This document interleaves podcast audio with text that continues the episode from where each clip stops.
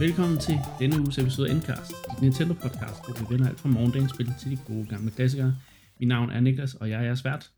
Og i denne uge, der begynder det altså at spidse til. Vi nærmer os stille og roligt E3, så vi skal selvfølgelig snakke om, at Nintendo har øh, og tid, øh, tidspunkt lagt en, øh, den, dette års e E3 Direct.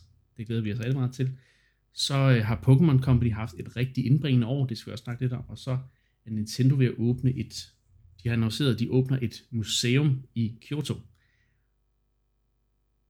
Men der. Jeg skal selvfølgelig, jeg, jeg skal selvfølgelig ikke snakke om det alene. Hej Anne. og hej Mark. Øh, er I klar til endnu en omgang øh, indkast? Ja, selvfølgelig. Du kan høre, hvor klar jeg var. Ja, du var, altså det var, er det, er det, er det i tre øh, dato, der, der får dig sådan helt øh, op at køre? Eller? Jamen altså, det er jo hej. Ja. Nu er det jo det, den intense uge inden, ikke? der vil jeg starte. Ja, et par uger inden nu. Altså, ja. begynder det hele ligesom, og der, der begynder at være leaks og ting og sager. Men, men vi venter lige lidt med at snakke om det, fordi jeg ved, uh, Anna, du har faktisk, uh, trods uh, at du har haft travlt med, med studier og så videre, så har du jo ja. lige, lige fået presset lidt, uh, lidt, lidt uh, gameplay ind uh, med Story of Seasons, Pioneers of Olive Town, som ja. der har fået en DLC, kan jeg forstå.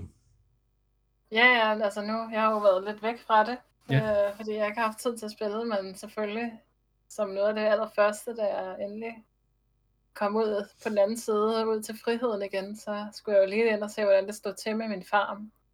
Og kunne så konstatere, da jeg tændte spillet, at jeg fik øh, en hulens masse øh, sådan nogle pop-ups med alt muligt DLC, der var blevet uh. tilføjet siden, jeg sidst har spillet. Alt muligt. Øh, blandt andet øh, dyre kostymer til alle karaktererne, og oh, skoleuniformer til alle dem, man kan date. Ja. Øh, men øh, ikke mindst et nyt område, øh, som er blevet tilføjet til spillet, som har øh, nye karakterer. Den hedder Windswept Falls. Uh, og det har jeg sådan, jeg glæder mig til. eller? Jamen, det er sådan et, øh, en, en lille, meget, meget, meget lille landsby, man sådan kan øh, tage en, der er ligesom en båd ved siden af ens hus, man så kan tage over øh, til den her lille landsby, og så møde nogle nye karakterer. Mm. Øh, og jeg havde jo ikke lidt glædet mig, fordi at vi har jo også snakket om, at, at sådan, jeg synes jo egentlig, det var et rigtig godt farming RPG, og alt, alt sådan det her, der sker på ens farm, synes jeg, det har nailet efterhånden, men at verdenen virkelig følte sådan tom, og sådan usammenhængende, og, og der var sådan, det var som om, der ikke rigtig var så meget, øh, og selvom der egentlig var sådan en meget fin lille by, så det var bare ikke, det var bare ikke som om, jeg havde den der følelse af, at det her det er en anden verden, jeg ligesom træder ind i, som hænger sammen og så videre. Mm. Og så kommer den her DLC, som så er igen en separat øh, ø, man tager hen med, som så har fire huse eller sådan noget, øh, med nogle karakterer, der bor i dem. Ikke engang særlig mange karakterer, fire nye. Hvor to af dem så øh, nogle, man kan date. Mm-hmm. Øhm, og det er så det der er simpelthen ikke andet i den her DLC end de her fire karakterer, og ja. der, de huse, de bor i, og man kan ikke gøre noget med husene, og man kan ikke, altså der er ikke noget, man kan sådan explore. Der er ikke, der er ikke mere. Ja. Så det er øh, sådan lidt, der, øh, lidt skuffende måske? Det, det, det synes jeg godt nok, fordi at nu, altså, nu kunne man jo forvente, at, at når den her verden til at starte med ikke var så god, at det måske var noget content, de så havde gemt til de her DLC'er, som så virkelig mm. sådan kunne åbne spillet op. Og der må jeg godt nok sige, at det er sgu lidt øh, at presse citronen og kalde det for en expansion. Øh, Var det en dyr så, expansion? Ja, altså nu ved jeg jo ikke, fordi jeg har købt season passet, øh, okay. som jeg mener kostede 100-200 kroner oveni, ikke? Øh, okay. Og, der, og så kommer der jo så en, en tilsvarende en til ø, eller sådan noget på et tidspunkt, som jeg jo så ikke har de største forhåbninger til, efter at have set øh, det niveau Nej. af content, de har lagt for dagen med her. Det kan jeg godt forstå. Øh, så, så, så det må jeg sige er lidt skuffende, fordi jeg havde egentlig øh, glædet mig til sådan at komme tilbage og se, øh, om spillet det sådan øh, fortsat med at holde. Men øh, jeg synes sgu virkelig, at de mangler noget af sådan charme med, med den verden der.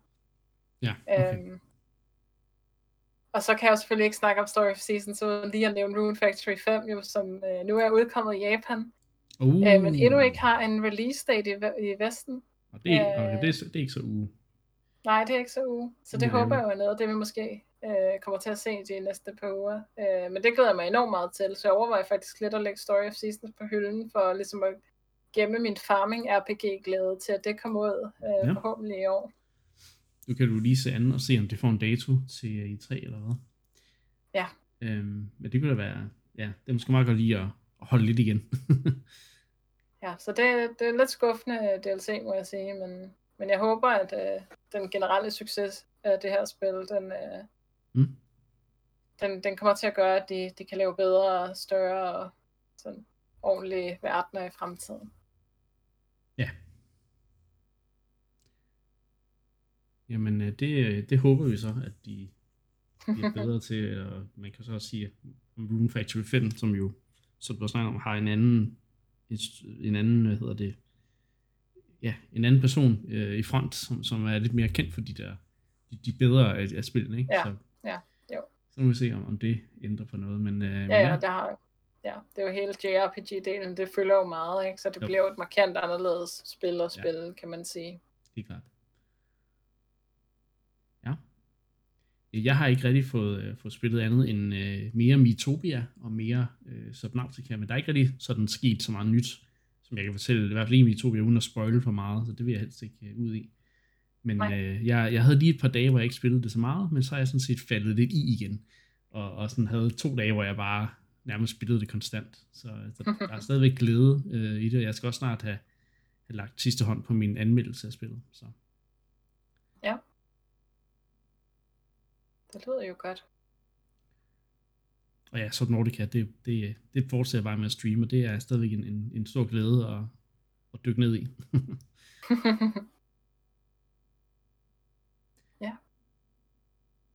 Men så, øh, så tænker jeg, at vi går videre til, til dagens store historie, om man vil. Øhm, ugens store historie, det er, at øh, Nintendos øh, E3 Direct 2021, den har fået en dato, og den har fået et tidspunkt. Og det, den dato og det tidspunkt er tirsdag den 15. juni kl. 18.00. Hvilket jo passer meget godt med, hvad, hvornår, hvor den plejer at ligge. Ja. Den er, kommer til at være 40 minutter lang. Og ja, Mark, du hørte rigtigt, de, de kalder det simpelthen en Nintendo Direct. Ja, det kan jeg jo så forstå. Nå, du lyder helt skuffet. Hvor er din hype? Nu må du jo channele din indre fanboy her. Jamen, jeg tror ikke, jeg på noget tidspunkt har, øh, har afvist, at, øh, at øh, de vil komme til at, at, at, vise en direct, hvis det er det, I hensyder Åh, til. oh, Nej, nej. oh, er der ikke noget med nogle predictions tidligere på året? Det, det er mere det her med sådan, så, sådan, sådan Nå. i forhold til, at du måske ikke Det var helt i forhold synes... til E3 som helhed, jo. Det er forhold til, Ja, at du måske ikke synes, den første Nintendo Direct var sådan helt var en rigtig Nintendo Direct, men... Øh, men Nej, det er rigtigt. Det er fuldstændig rigtigt. Det står jeg ved. Men nu må vi se, om, om, om den her E3 Direct så lever op til, til forventningerne i forhold til en, til en Direct. Der, er jo- der er jo mange, altså forventninger, tænker jeg, i år er nærmest helt i vejret, ikke? Fordi hos de fleste, i hvert fald hos mig, det ved vi jo, jeg har jo, der, jeg har jo ligesom skovlet kul på, på hype-toget hele, næsten hele sidste måned, ikke? Og ja, jeg, jeg fortsætter i den der stil, og jeg, jeg glæder mig til at se, om, om jeg at det ender med at være sådan en helt afsporing, eller om, øh, om det rent faktisk kommer til at, at, at, at leve op til hypen. Det gør det jo sjældent, men øh, ja, nu må vi se. Ja, jeg glæder mig da i hvert fald enormt meget, må jeg sige. Ja. 40 minutter. Det bliver altså 40 gode minutter af mit liv, det er jeg helt overbevist om. Jeg tror virkelig, der er potentiale til, at det kan blive den bedste direct i meget lang tid, det her. Med Ja. sådan, hvad vi sådan lidt fornemmer, der er ude i horisonten af spil, ikke? Og Det så eneste- ydermere med alle de her. Jeg er lidt bekymret for, det er, der var jo et år, var det 2018?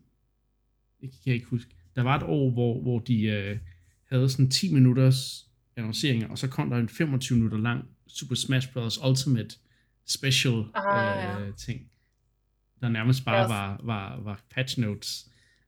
Ja, ja det husker vi alle. Øhm, og, og der var jo, altså det er jo meget fedt at få, få masser af Smash Bros. Øh, nyheder, men man tænker også, at hvis det er det, de gør igen, sådan noget, det er jo noget lignende, at de måske bare laver en, okay, hvis det er 25 minutters Breath of the Wild 2, så tror jeg faktisk ikke, jeg har noget imod det. Altså, så må de gerne bruge næsten hele directen for det. Altså, det, det, må, nærmest, det må nærmest gerne bare være 40 minutter af det, ikke? Men altså, man kunne også godt, kunne også godt tænke sig, at det var 40 minutter bare spækket med, med fede annonceringer øhm, og, og, og opfølgninger.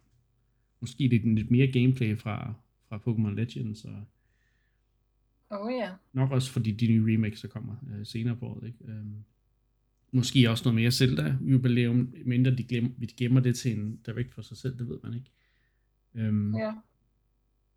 Men ja, igen, 40 minutter, det er lovende, men jeg, jeg, jeg tør ikke helt øh, tro på, at, at det kommer til bare at være 40 minutters øh, øh, hvad hedder det, annoncering. Og så skal man selvfølgelig også tænke på, at det kan jo godt stadigvæk være, at, at vi fans, vi, der er i hvert fald mange derude, er i hvert fald mit indtryk, der har sådan en eller anden form for tilgang, der hedder, at hvis de bruger 10 minutter på et spil, de synes er nederen, så, så er det nærmest, øh, så er det spildt pladsen øh, Mm for nogle andre spil, som de synes er fede. Ikke? Så det, der, jeg tror, der er sådan lidt en, en, sådan en, en, en presset stemning op, lidt op til de her lange øh, direct. Ikke?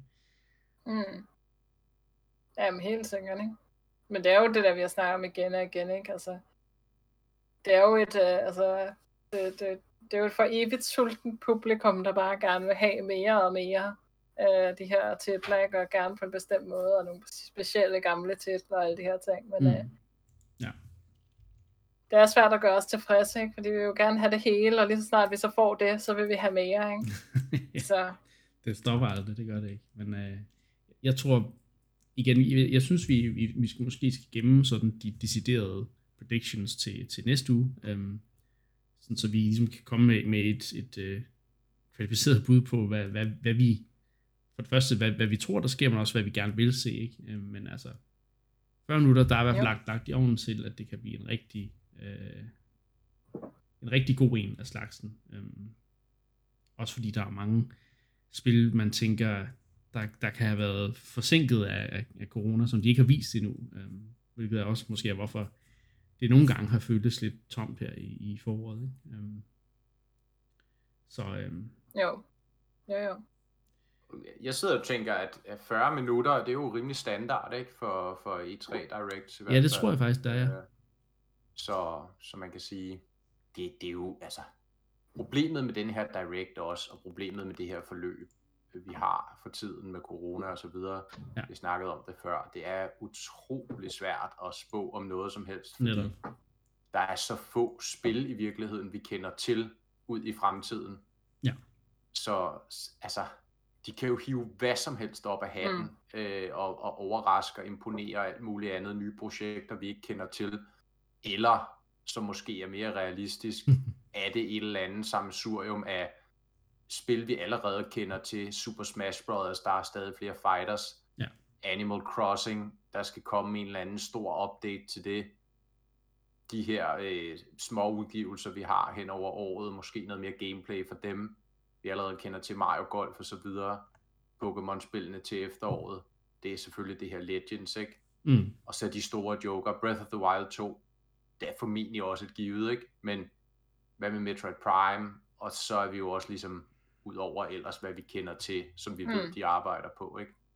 Platoon Så 3. det er jo en utrolig svær director spor, men altså, vi skal jo prøve igen i næste uge, står jeg så. det skal vi da. Så må vi jo se, om vi har fået nogle, nogle leaks eller noget andet, der gør, at vi kan præcisere tingene måske ja. lidt.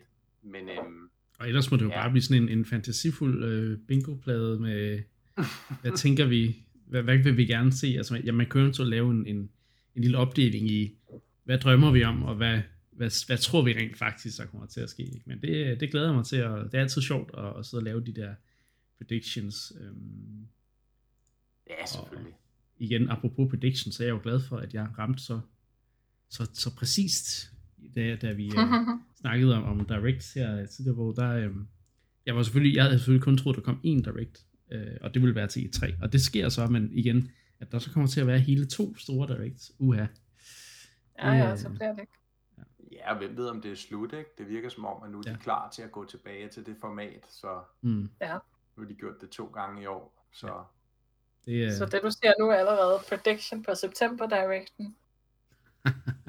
Den Ja, legendariske og så er vi tilbage i sådan en tematiseret Direct, ikke? Som, jo, Zelda. som Der I snakkede om, måske Ja. en Zelda Direct. Ja. Så Det er jo ikke meget, vi har hørt til Zelda-fejring, ja, ju- jubilæumsfejring. Nej. Altså, det er ikke helt samme øh, omgang, som Mario han fik sidste år, må man sige. ikke endnu i hvert fald. Nu har vi uh, Skyward Sword HD, der udkommer i juli, som jeg glæder mig rigtig meget til at spille igen. Øhm, men ellers så, ja, så vil vi jo se, ja. Ja. hvad der sker på, i, på Direct-fronten. Udover, øhm, der kommer nok også nogle, noget, noget mere Pokémon Present- Presents ting øh, med, øh, med remakesene, der kommer til, til efteråret. Ikke? Ja.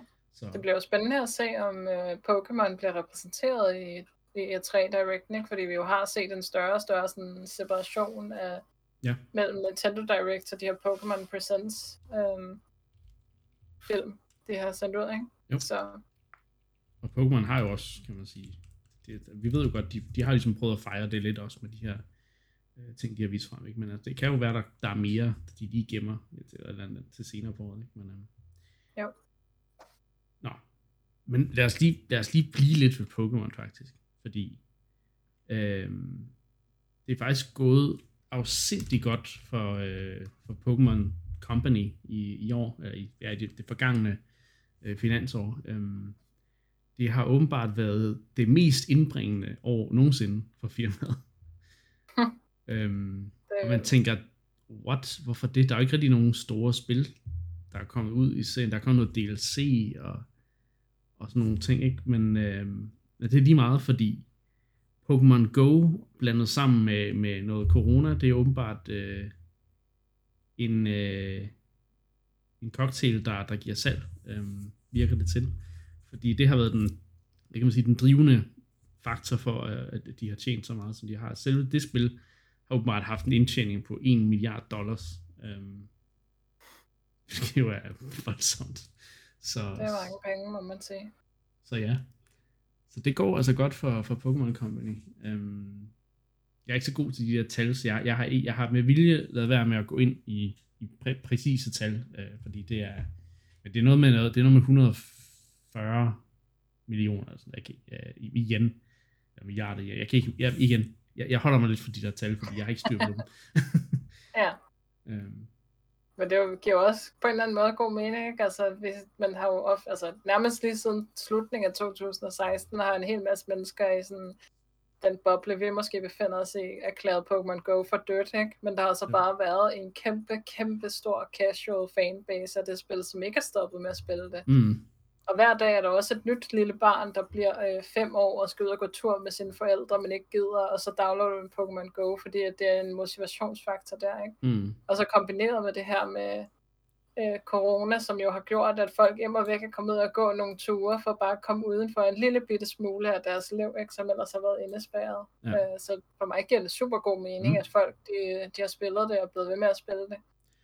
Og altså, jeg kan også se på, på den statistik, der ligesom er blevet sendt ud, at, at det, er, det var 2016 faktisk, der var det, altså, der kom tættest på, på det her år, ikke? Øh, før, mm. Før nu. Um, så altså, ikke fordi, at, at 2019 var et dårligt øh, finansår heller, men altså, det, det er øh, nok Pokémon Go, vi skal, vi skal blive ved med at kigge på i forhold til, det er det, der virkelig får bredt den her franchise ud øh, til, ja, til alle aldre og, og Mm. rigtig mange lande og regioner, ikke? Så, Ja, jeg synes næsten, du, øh, jeg synes næsten, du undersælger det her, Niklas. Ikke? Altså, vi har den her trafik, tendens du hentyder til.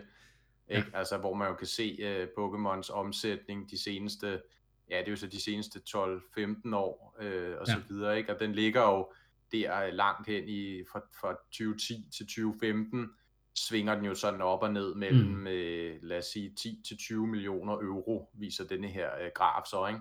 Ja. Så sker der noget i 2016, hvad er det, der sker det? Jo, der launcher Pokémon Go, Ja. og hvad sker der med omsætningen? Den eksploderer ja, det er ikke engang en 120 fordobling, det millioner er, euro. Altså, ikke? det er og 10 der holder så den, så, så, ja, så falder den så året efter øh, ned til omkring de, de 65 millioner euro. Øh, så er den så stærk på, øh, på vej tilbage i 18-19, hvor den kravler op over de 100 igen. mm, 110, 1920 og nu her 2021 tæt på 140 Ja. ja. millioner euro. Ikke? Altså, det kan jo ikke underspilles nok, var jeg ved at sige, hvor, hvor, hvor vildt vigtigt Pokémon Go er og har været for, for den her franchise. Altså det er jo fuldstændig katapulteret ind i forvejen populær franchise op i Mm. absurde højder. Ja. Ja. Altså fuldstændig absurde højder. Ikke?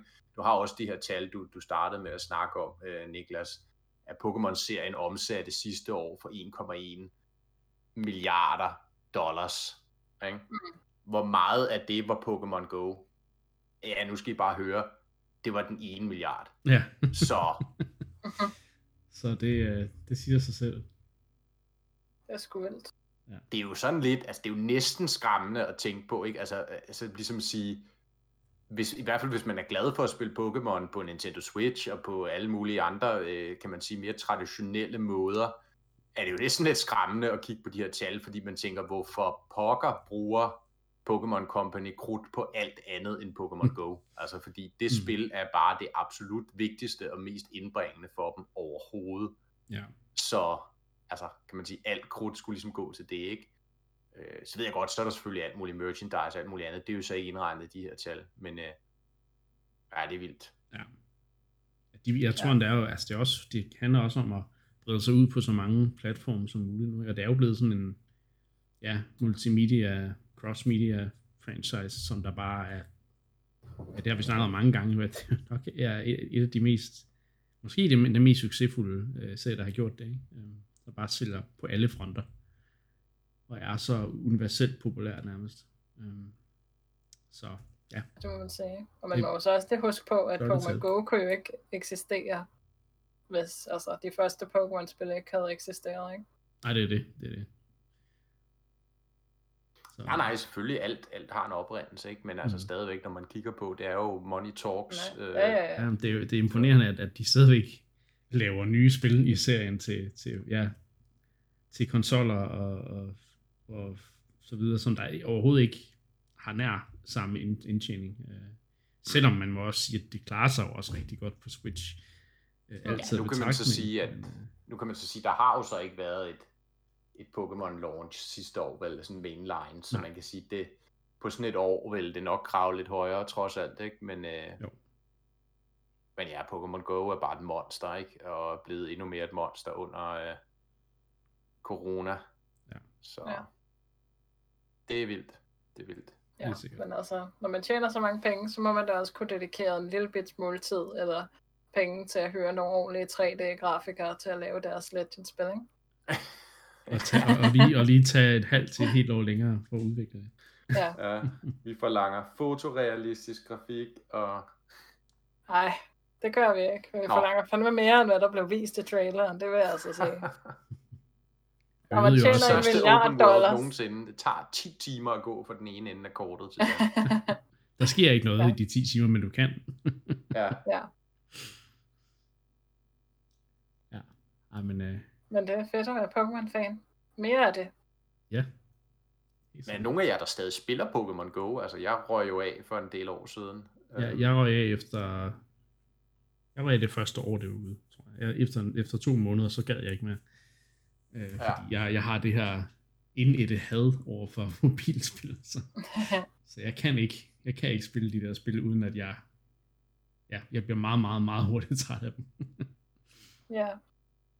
Det også, altså jeg har været tilbage til det en gang. Er året efter, sommeren efter, eller to år efter, eller sådan noget, men øh, ja, det er jo som om, at sådan, det har ligesom Mm. udtjent det, som jeg kunne få ud af det, eller man skal sige, føler jeg lidt. Jeg tror faktisk, at jeg, jeg også genoptog det et par år efter, hvor jeg, jeg havde besøg af en kammerat, der besøgte mig, og så gik, vi en tur ned på strøget, hvor vi så kørte Pokémon Stops igennem. Øh, eller Pokéstops ja. igennem. det var meget sjovt. Øhm, men ellers så, så afbestilte jeg det dagen efter, fordi jeg ikke gad, ikke? Så, Jo. så ja.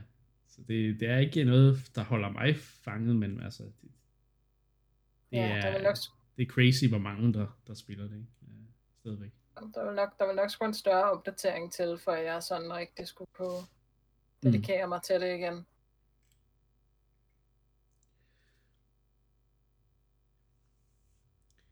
En, øh, en anden øh, stor populær øh, franchise, øh, som også er en cross-media franchise, det er Lego, som jo øh,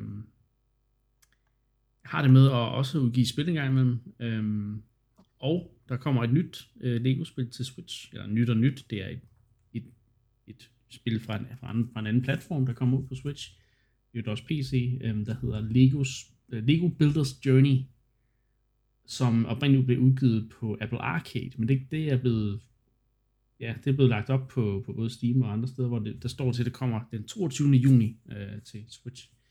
Så, øhm, så ja, det, det, jeg tror ikke, det er helt officielt er blevet annonceret nu, men det er sådan, det er legit, øh, det, det der ligesom er kommet ud fra det. Ikke? Så det, jeg tror, det er blevet lagt, lagt for tidligt op af, ja, af, af, af, af, af de her platforme, ikke? Hvor, det, hvor det figurerer, men altså, det bliver mm. fedt. Øh, og, og, og, og se, det, det er sådan lidt uh, Monument Valley-agtigt, så vidt jeg har forstået. Uh, ikke at jeg nogensinde har spillet det, men uh, det, det, det, det er et populært mobilspil også. så, uh, ja, men det er jo sådan lidt sådan et uh, puzzle-spil, ikke? Jo. Men, men med sådan super flot æstetik, og det er sådan meget poleret, ikke? Og, sådan div, diorama-agtigt. Lidt ligesom Captain Toad, ja. faktisk.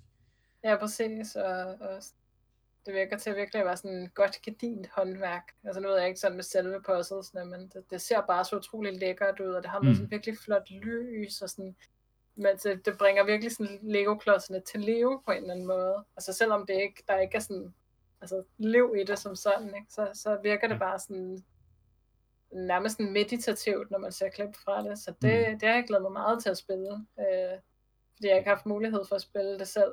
Det var en af øh, de, de, de spil, der man til at overveje og, og øh, være subscribe til Apple Arcade, da det kom ud, men igen, det, jeg lod være. Det er mobilspil. mobilspil, og øh, jeg synes ikke rigtig, jeg gider, altså det, det er sådan et spil, man måske skulle spille på en iPad eller sådan noget, men jeg har ikke mm. en iPad, der kunne køre det, så desværre. Ja. Men så er det jo godt, at det kommer til Switchen. Det er det, og jeg tænkte, altså det, de fleste af de Apple Arcade-spil begynder jo at komme ud på de andre platforme, også, især også Switch, ikke? Um, jo. Så, og det her det er i hvert fald klart det, der var, var, var det, der så bedst ud af, af de spil. Um, mm. Jeg havde også Oceanhorn 2 i kikkerten på et tidspunkt, men, men så kom jeg til at huske på, at etteren er rimelig, uh, rimelig mediocre, så, så, så der ja. stoppede jeg lidt med at se, se frem til det. Jeg har også lavet være med at købe det til, til Switch, ikke? Så. Jo. Så er det jo noget med, det er udviklet i Danmark. Ja, det er internt, mm. Et internt uh, Lego-spilstudie, der hedder Lightbreak. Uh. Ja, det, er, det, det, det, er meget, spil, det her. Så. Det, det er et meget lille studie, ikke? Sådan et, et, et, et nærmest en indie forhold. Ja, lige præcis. Og så fundet sådan af Lego. Ja. ja.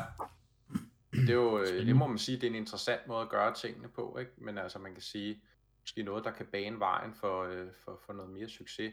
Det er jo lidt sjovt, ikke? fordi på den ene side, så har man det her, som I er inde på, øh, det her sådan Monument Valley, sådan meget kunstneriske mm. Lego-projekt, hvor man tænker, altså hvem er den primære målgruppe her? Ikke? Også mm. et puzzlespil, ikke en genre, man måske normalt lige vil give til, til, hvad kan man sige, helt små børn i hvert fald. Ikke, ikke hvis det er, er, er samme sværhedsgrad som det her Monument Valley, vi ønsker at sammenligne med.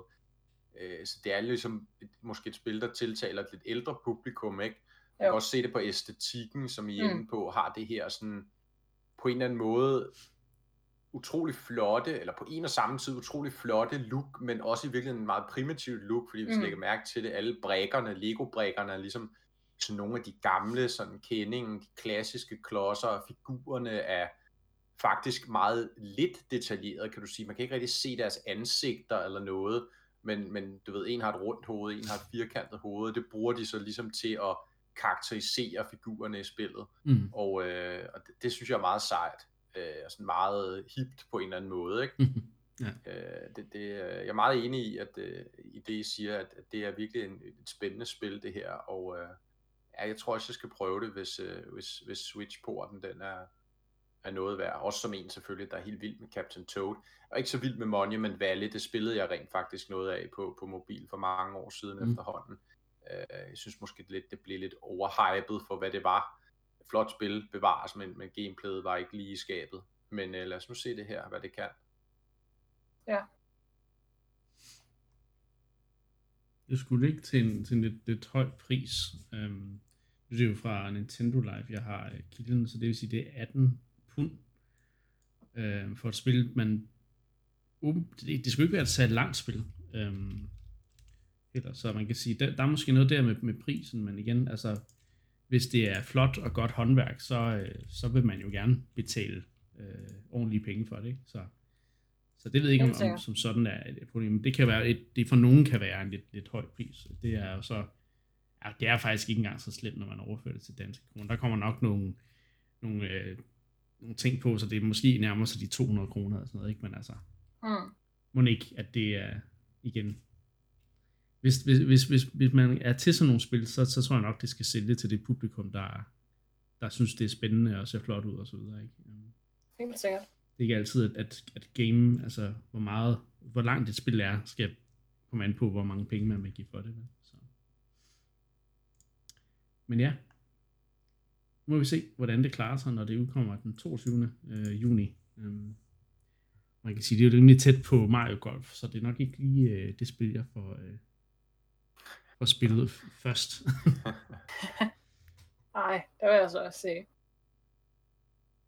Øhm, så er der nogle, nogle interessante nyheder fra, fra, fra Nintendo, som jo altid har gang i alle mulige sjove projekter. Øhm, de har jo åbnet en, en forlystelsespark i år, øhm, men det er ikke der, det, det er ikke det eneste kulturelle, de har gang i. De har også lige annonceret et museum ved navn Nintendo Gallery, som der uh, skulle åbne, jeg tror det er 2023, 2024 deromkring. Øhm, som øh, det, byg, det bygges i de gamle, øh, deres gamle fabrikslokaler, som ligger i Uji City i nærheden af, det, det må være i, er i Kyoto som, som region. Um, og det er jo, giver også god mening, det er jo tæt på deres hovedkvarter, ikke? Uh, mm. Det er sådan nogle gamle fabrikslokaler, som de ikke rigtig har vidst, hvad de skulle bruge til. De har ligesom nedlukket dem for, for, for lang tid siden, men så er de ligesom gået og tænkt, at de skulle bruges til et eller andet. Og så er de så i forbindelse med, at der er noget med i den her Uji, øh, byen Uji, Uji der, der øh, er det noget med, der, der, der er en eller anden øh, by, byplan i forhold til noget turisme og ting og sager. Der gav det god mening for, for Nintendo at, at, at lave en form for, for museum her, som der kommer til at udstille historiske Nintendo-produkter, øh, altså og ligesom viser deres ja, ja, jeg, jeg, jeg tænker, jeg, jeg ved ikke helt forstår, sådan, hvordan det er, men det, det må være øh, både software og hardware fra, fra Nintendos øh, ja, historik, øh, alle årene ja. træk, selv, selv helt tilbage fra Hanafuda-kort og, og ting og sager, ikke? Um, som ja, den her, det her, de her fabriks, fabrikslokaler faktisk også har produceret engang, så det er meget interessant. Um, Ja, det er da super sjovt. Altså, det bliver jo en, øh, en, en berigelse af området, vil man, må man antage, også ja. sådan turistmæssigt. Øh, ingen tvivl om det. Ikke? Altså i forvejen kan man sige, at der er jo, det er jo selvfølgelig mange, det er jo selvfølgelig antageligvis fra min side, men altså, jeg var der selv i hvert fald, da, da jeg var i Japan som, øh, som spilinteresseret, var jeg der selvfølgelig forbi øh, de der Nintendo HQ i Kyoto, mm. og der er jo ikke meget at se, altså, Nej. Mm. for nuværende. Der er de to store firkantede bygninger, nærmest sådan rektangulære bygninger, hvor der bare er et lille Nintendo-logo oppe i hjørnet, ikke? Ellers så kunne det ligne hvilket som helst andet kontor i virkeligheden, en kedelig kontorbygning. Ja. Så det er jo interessant, at, øh, at det her uh, galleri så kommer til at ligge lige i nærheden, ikke? og måske ligesom kan på en anden måde udgøre et, en, en destination, hvor man måske så også lige kan kigge forbi de rigtige bygninger, hvor de sidder og laver de nye spil, ikke? Men, men ligesom har det her Nintendo Gallery som, som primære mål for, mm. for, for turisme. Så det giver da super fin mening, synes jeg. Og øh, i øvrigt jo et smukt område. Kyoto er en utrolig smuk by, altså, så mm. det kan jeg varmt anbefale at tage der forbi, at man ikke, ja, jeg kunne da godt selv tænke mig at tage turen, når de bliver færdige med at bygge det her. Ja. Øh, en gang i senest marts 2024, kan jeg forstå. ja. Regnskabsåret 2023, mm. så er der lige et par år til, men mm. øh, kan man også spare lidt op til en Japan-tur, hvis man lige skal yeah. på en Nintendo-rundtur. Øh, øh, både til den nye forlystelsespark, deres ho- hovedkvarter, og også, hvad hedder det, øh, ja, det nye museum. så ja, det, man kan man næsten kalde det sådan en komplet pilgrimsrejse for, ja. for sådan nogen som os efterhånden. Ja, helt sikkert. Ja, og, øh, fuldstændig. Også fordi, øh, så vidt jeg husker, så øh, forlystelsesparken, ikke, den ligger i Osaka, som mm. jo ligger sådan øh, sydligt for Kyoto, i virkeligheden ikke så langt imellem, så det kan man tage som sådan en dags udflugt, øh, burde man sagtens i hvert fald, så, øh, så der er kommet et rigtigt Nintendo hotspot der nu, må man sige, ja. Øh, for okay. turister, så det er spændende. Ja. Det skal blive sjovt at se, som I er inde på, det her med, hvad, hvad er det konkret, de kommer til at udstille, altså selvfølgelig noget hardware, nogle af de sådan mere fysiske ting fra deres historik, selvfølgelig, mm. mere eller mindre obskure ting, men altså også, hvor meget softwaren antageligvis kommer til at fylde. Er det sådan noget med, at man kan komme til at spille spillene, de gamle spil, hvad for nogle spil, Ja. Altså mm. alle sådan nogle ting, ikke? Øh, eller er det sådan mere, ja igen, sådan galleriagtigt med, at der kører nogle demosekvenser eller noget videomateriale mm. fra spillene øh, med noget forklaring til, eller hvor, hvor, hvor meget går... Altså, man vil jo antage med Nintendos filosofi, eller det vil jeg i hvert fald, at, at der er en eller anden form for interaktivt element mm. også. Mm. Øhm, men, og så ja. er der jo de her ja, kan man sige, oplevelser eller experiences på museer ofte, ikke, som også må sige, der er nogle foredrag og andre ting, der også kan inkorporeres i, i de her øh, ja, de her lokaler. Ikke? Så, så ja, ja, det skal nok blive spændende, og især, altså, jeg synes bare, det, det er så fedt, at Nintendo gør så meget ud af at ligesom koble det til nogle kulturelle ting, og også bevare deres historik på den her måde. Ikke? Altså, det er ikke rigtig noget, man, man altid har tænkt øh, computerspil som værende forbundet med, men det er jo ligesom du har det med, med film og, og, og, og ja, bøger og, og tegneserier og ting og sager, så giver det jo perfekt mening, at, at videospil også skal have museer, der ligesom øh, viser, hvor det hele kommer fra, ikke? Øhm, og måske endda giver et, et bedre indblik i, hvordan hardwaren bliver lavet, og, og alle de der ting, ikke? Også, så, så jeg, jeg synes, det er virkelig spændende, øh, det de har gang i her, så jeg glæder mig til at se, hvordan det bliver. Øh, Måske ikke lige så meget, som jeg glæder mig til at se, hvordan det forøgelsespark kommer til at se ud, men altså stadigvæk, jeg glæder mig til at se, hvad for noget, hvordan det, det kommer til at udmundes. Og igen, hvis jeg skal til Japan en gang, det bliver nok heller ikke før 2024, 2025 øh, eller, eller senere, så, så kunne det altså være perfekt lige at tage en tur forbi øh, et Nintendo museum. Ja, det skal du da. Det, det, er, det bliver fedt. Nå, men vi bliver, øh, vi bliver ved Nintendo. Øh, de det er åbenbart kommet frem via Twitter, at der har været nogle spørgeskemaer sendt ud til, til øh, Nintendo-brugere. Og øhm, der er det kommet frem åbenbart, at, der, at det er et meget specifikt spørgsmål er det her spørgeskema, der spørger, vil du købe Wario, WarioWare til øh, 49-99 dollars? Og så kan man ligesom svare i, i i varierende grad, hvor, hvor, hvor villig man er til, til at betale det for det her spil. Og der har også været andre spørgeskemaer sådan i samme stil, som der har, har, har haft referencer til andre serier, som for eksempel Brain Training. Så, så jeg ved ikke, om Nintendo er ved at prøve at finde ud af, om, om nogle af deres måske mindre øh, populære serier, om man vil, ikke fordi WarioWare er en dårlig serie, men den er måske ikke den mest udbredte serie heller. Øhm, altså, kan de sælge det til, til fuld Nintendo-pris, eller, eller hvad. Altså, det er interessant, synes jeg, at de, de prøver at finde ud af det. øhm. Ja, altså jeg undrer mig over, at der ikke er en, øh, en mulighed for at svare, at jeg betaler det dobbelt af den pris. Det havde jeg da gjort. um, det er jo kriminelt, altså, at der ikke er et, øh, et nyt WarioWare-spil, hvis du ja. spørger mig. Det er jo Nintendo for deres aller, aller bedste side, når de er allermest mm. kreative, allermest mm. skøre, og ligesom indbegrebet af det her med game design og spilmekanik først. Mm. Mm. Og øh, ja, vi savner, noget, vi savner noget gang i gaden, og vi savner noget WarioWare, så jeg håber, der er mange, der svarer ja til den der. Det kan være, at jeg skal have fat i et eller andet kinesisk botnet til at gå ind og svare på den der ja. formular, så der bare kommer i millioner af positive tilbagemeldinger. Fordi, ja. Øh, ja.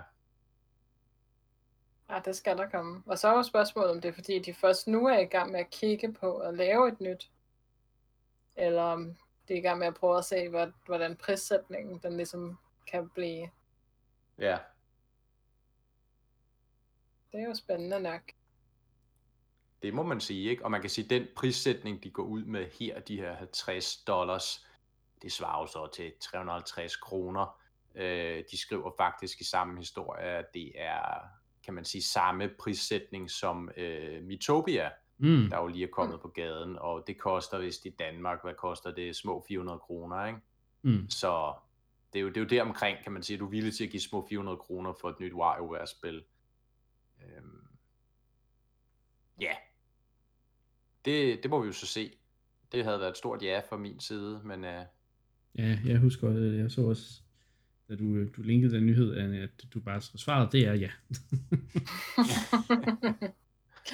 ja. Jeg, jeg er usikker på, om, om jeg vil købe det til, til den pris, men jeg er også lidt sværere at sælge for de der uh, quirky uh, ting. Ikke fordi jeg ikke synes, det er sjovt at se på, men, men selv at købe dem, det, der, der skal der lige lidt mere til, før jeg, før jeg åbner penge på det. Men det er også i forhold til, hvis jeg, hvis jeg havde pengene til over, så tror jeg ikke, jeg havde, så havde det, så havde det ikke været et spørgsmål, så havde jeg bare købt det, ikke? Men uh, det kommer ja, lidt an på ens finansielle situation. Ja, men man kan sige, men man kan sige du, du, du har jo så hoppet på Metopia, ikke? som jeg jo synes alt mm. andet lige, man godt kan sammenligne lidt her, fordi det er jo også er lidt indbegrebet af det mere skøre ja. Nintendo og de mere quirky spøjse indslag og koncepter, ikke?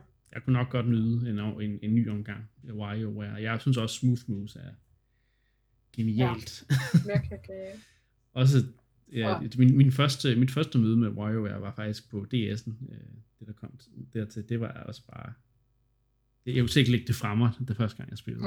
det simpelthen bare var fantastisk. Det har øh, lidt den effekt på en. Så, ja, så jeg, jeg, jeg, jeg kunne nok godt ende med at, at købe det, enten på tilbud, eller hvis jeg skulle anmelde det, eller noget så, så kunne man godt uh, få noget ud af det. Men, uh. Det er vel et af de interne studier, der laver WarioWare, ikke? Altså, fordi... Det tror jeg. Jeg ved det der, der kom jo et. Øh, jeg kan ikke lige huske, hvem der lavede det, det er jeg ret sikker på, det er en af dem. Men det, men det er jo dem, der øh. sådan, de, de har jo sådan skiftedvis lavet WarioWare og så øh, Rhythm Paradise, ikke? Faktisk, jo. det er jo det samme team, der ligesom har lavet de her ja. rytmespillet. Ja, altså. det er et internt team. Jeg kan ikke huske, hvilke af dem det er. Nu er de jo også blevet sammenlagt på en eller anden måde i det her EPD, så... Mm. Ja. ja. Men altså, der, det er jo nogle år siden efterhånden, ikke? At det, det seneste kom, var det i 17 eller 18, der kom WarioWare Gold, ikke? Som ligesom en opsamling af ja. en masse af de gamle uh, microgames der. Så Ja, der er jo gået nogle år sige, siden, ikke? Er fra 18. Jo, jo, fordi hvis du så skal tilbage til det seneste originale WarioWare-spil, så er du tilbage på Game Wario på Wii U, ikke?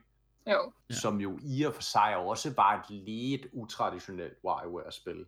Meget, ja, ja, det er det, det havde sådan lidt, lidt et andet fokus på det her tablet control, asynkrone multiplayer og mm. sådan lidt større minispil. Ikke det der sådan lynhurtige, hektiske microgame mm. Kavalkade, som de jo, som de jo oprindeligt kørte. Så, så ja, skal men... en lang, lang, øh, mange år tilbage for at finde det seneste sådan, kan du sige, almindelige, hvis man kan kalde dem det, WarioWare-spil. Ja. Jo, de bare de skulle lave et nyt WarioWare, et nyt uh, Wario-land, altså. Ikke mindst. Bare gå, bare gå i gang, Nintendo. Det, mere, mere Wario. ja. Det kan man jo også se, når, hvor alle var jo vilde med, med Varios nye, da, da vi så Varios kostyme i Mario Golf, ikke? Med cowboy, der har ja. det det er uha. Ja, og så se om der måske også kunne være en plads til uh, Waluigi i, den, i det univers der. Mm, ja, ja. Der er i hvert fald noget Waluigi hype derude. Uh, jeg kan ikke, kan ikke helt selv forstå det, men uh, det er der altså. ja tror også fornemt, det er dem, der så også køber de spil, der har den hype, eller hvad for en slags menneske det er. Spørgsmål. Men ja, det håber jeg da. Det, det, kunne, det, det kunne det... være et lille tegn på måske, at de, de, de stadigvæk synes, det kunne være fedt at, at udgive nogle flere ja. spil i serien. Ikke? Um, og ellers så må de gerne lave mere Rhythm Paradise. Det synes jeg også, der er for lidt af. Men øh, så er vi faktisk allerede nået til, til ugens retro øh, segment. Det går hurtigt i dag. Øhm, og der har jeg valgt et spil, vi snakkede om øh, at tage for nogle uger siden, men øh, ikke, der, der valgte vi noget andet. Vi skal simpelthen snakke om øh, Star Wars Rogue Squadron 2 Rogue Leader til Gamecube. Og øh, jeg vil jo gerne starte, faktisk, ud med at snakke om det her spil. Fordi øh, det. det var mit første Gamecube-spil nogensinde. Det var det spil, jeg købte, samtidig med at jeg købte min Gamecube. Øhm, ja, du røg ikke på Luigi's Mansion, du var en af dem. Jeg ved ikke helt, hvad der skete der, om det var fordi, at de ikke havde Luigi's Mansion, eller om jeg bare tænkte, Luigi's Mansion. Det, det er jo Luigi, det er jo ikke Mario. Det, det giver ikke mening for mig her. Jeg ved. ja, det var jo, Gamecube var jo min første, altså den første dedikerede Nintendo spillemaskine, jeg købte. Så jeg var jo måske heller ikke sådan, jo, jeg, jeg var jo, jeg kunne godt lide Mario, især på Game Boy og så videre, ikke? men jeg var ikke sådan helt øh, op at ringe på, den, på det tidspunkt. Endnu var jeg jo ikke sådan giga-fan øh, af, af, af Mario, og i den forstand var, var Luigi måske heller ikke en karakter, der decideret øh, tiltalte mig dengang. Det, det kan man sige, det har ændret sig med årenes løb. Øh, hvor øh, Luigi jo både i Paper Mario-regi, men også øh, i Luigi's Mansion er en super fed karakter. Men jeg ændrer sig med at købe Star Wars Rogue Squadron 2 Rogue Leader, fordi jeg skulle have et eller andet at spille indtil det spil, jeg rigtig ventede på, som var Smash Brothers Melee, det udkom. Uh, det kom lidt senere end, end, uh, end udgivelsen af Gamecube. Så jeg tænkte, okay, jeg kan godt lide Star Wars. Det der spil ser virkelig flot ud. Det køber jeg. um, og øh, jeg må faktisk sige, at det nok er et af de flotteste spil, jeg har spillet til, til Gamecube. Uh, de nailede virkelig, for det første virkelig Star Wars feelet, og de nailede også bare, altså grafikken, altså det lignede nærmest, at du spillede en Star Wars film, øh, når, når man satte spillet i, i maskinen, ikke? Øhm, og, øh, men egentlig så synes jeg, det var lidt mærkeligt, at det er mit første spil, fordi jeg er faktisk ikke så meget til de der flyve skydespil. Øh, jeg synes, de er lidt svære og sådan noget, så det er egentlig ikke rigtig noget, jeg så, så det var helt klart Star Wars navnet, der ligesom trak mig i, i retning af at købe Rogue Squadron 2. Øhm, og, men igen, jeg synes den første bane, øh, man spiller, det er jo, øh, som jeg husker det i hvert fald, der er det det her trench run på øh, dødstjernen, den første dødstjerne øh, i episode 4. Øhm, og, og man spiller selvfølgelig som Luke, øh, og så øh, Luke Skywalker, og så, så skal, sidder man i den her X-Wing, og man skal Først skal man skyde en masse af de her turrets, der sidder på, på dødstjernen, og man skal huske ikke at blive nakket af de der TIE fighters, der flyver rundt om ørerne på en. Og så til sidst, så skal man så ned i, i den der trench, og inden man bliver skudt ned af Darth Vader, så skal man have skudt missiler meget, meget præcist ned i meget, meget, meget svært sted at ramme. Og jeg, jeg synes at huske, at det var noget af det sværeste. Jeg, altså, jeg, måtte, jeg måtte bruge mange forsøg på overhovedet at for det første at komme til det der trench, men så for det andet at, at overhovedet øh, ja, ramme mit mål. så, så det, var, det var et svært spil, men, men virkelig fedt bare at flyve rundt i den der X-Wing og bare smadre ting. Ikke? Øhm, så det, det, det sidder det, sådan rimelig meget brændt ind i, i, i hornhinden, øh, det, den her første bane, øh, som igen for sin tid bare var virkelig, virkelig flot. Så det, det, ja, det, det er sådan, jeg, vil, jeg tror, jeg vil starte min snak om Rogue Squadron 2. Ja, altså, øh, jeg er jo meget enig i det, du kommer med her, Niklas. Det er jo... Øh, altså, i virkeligheden kan man jo debattere. Altså, jeg, jeg kom først på Rogue Squadron senere end dig, så i den forstand er vores historier forskellige, mm. fordi vi røg på, vi røg på Luigi's Mansion som, øh, som det første Gamecube-spil. Der var vi trods alt for meget i Nintendo-folden, eller hvad man skal sige. Ja. Selvom man jo, hvor meget jeg end elsker Luigi's Mansion, kan man godt argumentere for, at Rogue Squadron måske i virkeligheden var det bedste launchspil til den maskine, fordi det virkelig bare var imponerende på så mange fronter. Altså ikke mindst, som du siger, Niklas, teknisk var det jo virkelig et vidunder. Mm. Altså nærmest det flotteste spil, der overhovedet blev produceret til Gamecube, på trods af, at det var et launchspil, ikke? Øh, der er den her meget øh, sjove historie om, at da det blev, øh, da det blev annonceret på sådan en Space World konference, øh, tilbage i 2001, øh, kort tid inden det skulle lanceres, eller et stykke tid, lidt inden det skulle lanceres. Ja. Øh, der på daværende tidspunkt, der var der allerede et andet firma øh, i LucasArts-folden, der arbejdede på et, øh, et, sådan et Star Wars dogfighting øh, flyvespil, ikke? Jo. Øh, og, øh, og, og det her øh, Rogue Leader, det var simpelthen, den demo, den var så imponerende, at, øh, at, at der var noget intern clinch om, at, øh, at det her Star, Star Wars Starfighter team, som, som var det andet projekt her, de nærmest prøvede at få Rogue Leader lukket, altså det projekt lukket ned, fordi at de var bange for, at det ligesom tog al opmærksomheden fra dem. Ja, okay. øh, så, så, så det går ligesom, at den her demo, den var vidderligt meget imponerende, ikke? og det var det færdige spil så også. Mm. Øhm, og ja, som du siger, det fangede jo fuldstændig essensen af Star Wars, og de der store slag. Altså rumslag og flyslag, ikke? Der er også den her selvfølgelig berømte episode på, på isplaneten, øh, Hoth og så videre. Ja, hvor man skal der spænde de, ben de... for AT-AT's. Ja, lige Eller præcis, er det AT-AT's? Jeg kan aldrig huske, hvad, hvad for en der har været. der er jo, ja, AT-AT's er de helt store, ikke? og AT-ST's er de små. Ja. Øh, men der er jo sådan set begge to, ikke, så vidt jo, jeg husker. Det er det. Jeg husker det.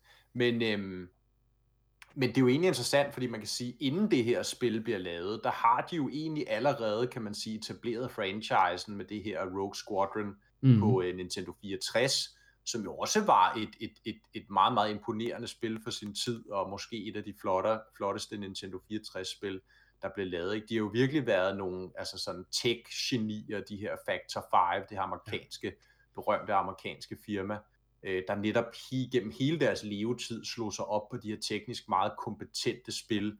Startede helt tilbage i Amiga-dagene med at lave nogle Turrican-konverteringer, det her berømte shoot'em up. Ja. Øh, lavede nogle meget, meget imponerende spil der, ikke også lydmæssigt, de lød utrolig godt. Øh, og så laver de nogle af de her, øh, ja, kan man sige, flotte 3D-spil op igennem 90'erne og start 0'erne, ligesom kulminerende med de her Rogue Squadron-spil øh, hvoraf der jo så også kommer en efterfølger til øh, GameCube, som så ikke helt bliver den samme succes, Nej. men altså i hvert fald lige så flot, kan man sige. Mm. Øhm, og det var jo altså, de havde sådan nogle helt moderne teknologier, øh, som, som man jo ellers ikke, altså som, som var nye for den generation, sådan noget som bump mapping og progressive scan og så videre. Så det var et utroligt klart billede, et utroligt ja. crisp billede, eller hvad man skal sige, ikke? Og, øh, og, og det gengav bare øh, stemningen for filmen utrolig godt. Mm. Helt sikkert. Altså det, ja, jeg, jeg var meget imponeret. Øh, det, så det. Nogle gange tror jeg, jeg, stadig, jeg har været lidt, lidt skuffet over, at det ikke var Luigi's Mansion, jeg fik købt øh, dengang. Øh, fordi det tror jeg også havde underholdt mig rigtig længe, ikke? Men, men øh, jeg var jeg var virkelig betaget af, hvor, hvor godt det så ud. Øhm, men det var måske ikke helt nok for mig at, at kun spille det ind til Smash Brothers kom, så jeg ved ikke, jeg kan ikke huske, om jeg var ude og, og købe var det Sonic Adventure 2 måske? Jeg kan ikke huske, om det også kom omkring launch. Eller hvad. Men i hvert fald, så, så godt som det nu var, og så videre, så igen den der med genren, der clashede lidt for mig. Det gjorde, at jeg ikke, jeg ikke helt kunne bare kunne dykke ned og bare kun spille det i en måned, vel? men altså, det var stadigvæk et, et, et, et, et Nej, godt spil. det er ikke, og det, og det har jo måske været det, ikke, der ligesom har været øh, spillets svaghed også, kan man sige. Mm. Det der for eksempel også slog, altså gjorde udfaldet for, at, at, at vi hjemme hos os ligesom røg på Luigi's Mansion, for uden selvfølgelig, at vi var nogle store Nintendo-hoveder, jamen så det her med, som du siger, Niklas, hvis ikke lige man er til det her sådan meget arcade-agtige gameplay, mm. øh, med de her sådan relativt korte baner, men samtidig meget svære baner, som det ligesom er meningen, du skal spille, som jeg husker det, ligesom spille dem flere gange for at blive bedre til dem, og ligesom få de her bronze, sølv, guld medalje, ikke? afhængig af hvor hurtigt du klarer banen, hvor effektivt du er til at skyde fjenderne ned, hvor meget du bliver ramt og sådan noget. Ja. Øh, og jeg kan huske, det var sindssygt svært, ikke? Altså, ja. øh, på trods af, at jeg, jeg jo havde spillet masser af spil på det tidspunkt, ikke? Så, så igen, hvis ikke man er til den der type gameplay, hvor at der måske skulle en stor indsats til for os ligesom at komme til nogle af de senere baner, øh, og jamen, så, så, så var det måske mere nærliggende at tage et andet spil med sådan en ligesom klar progression i sig, mm. øh, og hvor man måske sige også gameplayet sådan varierer lidt mere, end at det ligesom er en, en ny sandkasse med et eller andet Star Wars flydrama, flot som det nu engang er, øh, men, men, men ligesom hvor gameplayet er det samme, så kunne man selvfølgelig flyve i nogle af de der forskellige ja, der fartøjer, ikke? Ja. Men, men, men stadigvæk, så var gameplayet jo langt hen ad vejen det samme i, igennem mm. alle banerne, ikke? Jo. Så det ændrede de jo så lidt på med, øh, med øh, det tredje spil i serien, hvor der også var nogle øh, landmissioner, øh, ja. gik rundt til fod, så der var vist også nogle, hvor du kørte på den der scooter på Endor, månen ja. og så videre, så ja, men øh, det blev måske så lidt for janky, øh, så, så det er ligesom det her øh, rogue, rogue leader. Ja, altså det, man kan sige, det, det der er så, så fedt ved det spil, er også netop, kan man sige, selvom det måske ikke har lige et, et ensformigt, så var det essensen af Star Wars øh, rumkamp, øh, som, hvor de bare havde puttet al energien at lave et flot og et virkelig godt styrende spil, som der ligesom fangede essensen af hele det der med, med, med dogfighting og så videre, ikke? Så, så man kan sige, at det er måske grunden til, at, at toren blev så stor en succes i forhold til træerne, eller huskes som en succes, kan man sige, ikke? fordi at, at de bare formåede at skabe, de, de havde et meget, meget simpelt mål, og de, de, de, de formåede virkelig at, at skabe et fedt spil, der, der ja, der, der ja, øh, udførte den opgave til perfektion. Ikke? Så. Jo, jo, også, også fordi igen, ikke, man må sige, det, det har lidt det her over som med at være den her meget, meget imponerende tech-demo mm. for Gamecube, ikke ligesom at, at vise altså, til, til vennerne og så videre, nu kommer man hjem med den her nye maskine, og ligesom, hvad kan den? Ja. Hvorfor du givet så mange penge på den her Gamecube, ikke? Og så smækker man Rogue Squadron på, ikke? Og hvis man endda også havde surround setup og det hele derhjemme, ikke? Øh, så, så, så understøttede det jo også det, ikke? Altså det understøttede virkelig de her state-of-the-art teknologier, både sådan ja. visuelt og auditivt, og det er jo, kan man sige, ikke noget, vi på den måde er vant til at se fra Nintendo, vel det plejer mere at være noget, der har prioritet over hos øh, for eksempel Sony, ja. øh, og, og, og køre ud med den her slags spil. Ikke? Så i den forstand var det jo også en, et meget interessant launch-spil, netop mm. til for eksempel at tage kampen op mod, mod PlayStation 2 og så videre, som jo gik efter et helt andet publikum, ja. øh, hvor man må sige, at, at der var Nintendo stadig meget stålfaste på også at gå efter det samme publikum, det er sådan mm. mere traditionelle spilpublikum, ikke måske også drengene især, og, øh, og der, der må man jo sige, at Rogue Squadron er et utroligt godt spil til at ramme ned i den målgruppe, ja, ikke? det sælger så også lige knap 2 millioner kopier, ikke? så det er jo et, et, et, et ret populært spil, også, også ved launch. Mm. Øhm. Ja, det er det. Så ja, men, men jeg, jeg har, jeg har trods, trods at jeg jo egentlig mest købte det bare for at, at have noget at spille på den maskine, så, altså, så har jeg rigtig mange, altså, så, som mener, altså, husker jeg tilbage på det som en virkelig altså, fed og god oplevelse, og jeg er glad for, at jeg endte med at købe det, øh, fordi at, igen, det, det, det virkelig gav den der idé om, okay, det her det er, sådan, det er, en, det er en speciel maskine, det her, der kan nogle, nogle vilde ting, og som, altså, hvad, hvad, hvad kan man ikke fantasere om, at den kommer til at kunne, kunne senere hen, og det er jo en af de, de maskiner, som jeg husker tilbage på, øh, hvad kan man sige, øh, med kæreste minder. Så, så ja, virkelig et, et godt spil til at vise, hvad, hvad man kunne forvente af den her nye lilla boks, øh, eller madkasse, som den også er blevet kaldt. Øh, så ja, helt klart. Og der fik vi sendt Anne ud på et sidespor her, Anne. Hvad, øh, hvad har du at sige til noget Star Wars rumkamp? Um, Ja, yeah. altså, jeg er måske hverken til rumkamp eller Star Wars. Så det er så, svært at sælge. så, så der er lidt langt igen der, må man sige. Så det er ikke lige noget, jeg sådan har... Øh, jeg tror faktisk nærmest ikke, jeg har været bevidst om, at de her spillere har eksisteret før, for ganske nylig. men, men derfor er jeg da glad for, at der er andre, der kan sætte pris på dem. det vil man sige, der, der er blevet sat, sat pris på. Men ja. Øhm, det er da dejligt, der er noget for alle. Mm. Jeg vil gerne høre selvfølgelig, øh, om I øh, lyttere har ja, også har, har gode minder omkring øh, Star Wars Rogue Squadron 2 Rogue Leader til Gamecube. Øhm, men ja, det var sådan set øh, det, vi havde på programmet i dag. Så øhm, ja, vi, vi glæder os til, øh, næste uge, hvor der skal ja, forudsiges i tre øh, ja, forudsigelser og så videre, og øh, ja, hype det, øh, det, det kører altså bare for fulde, for fulde drøn. Øh, det gør det. Så øh, ja, nu er der ikke andet at sige end tak fordi I lyttede med, og så lyttes vi ved næste gang.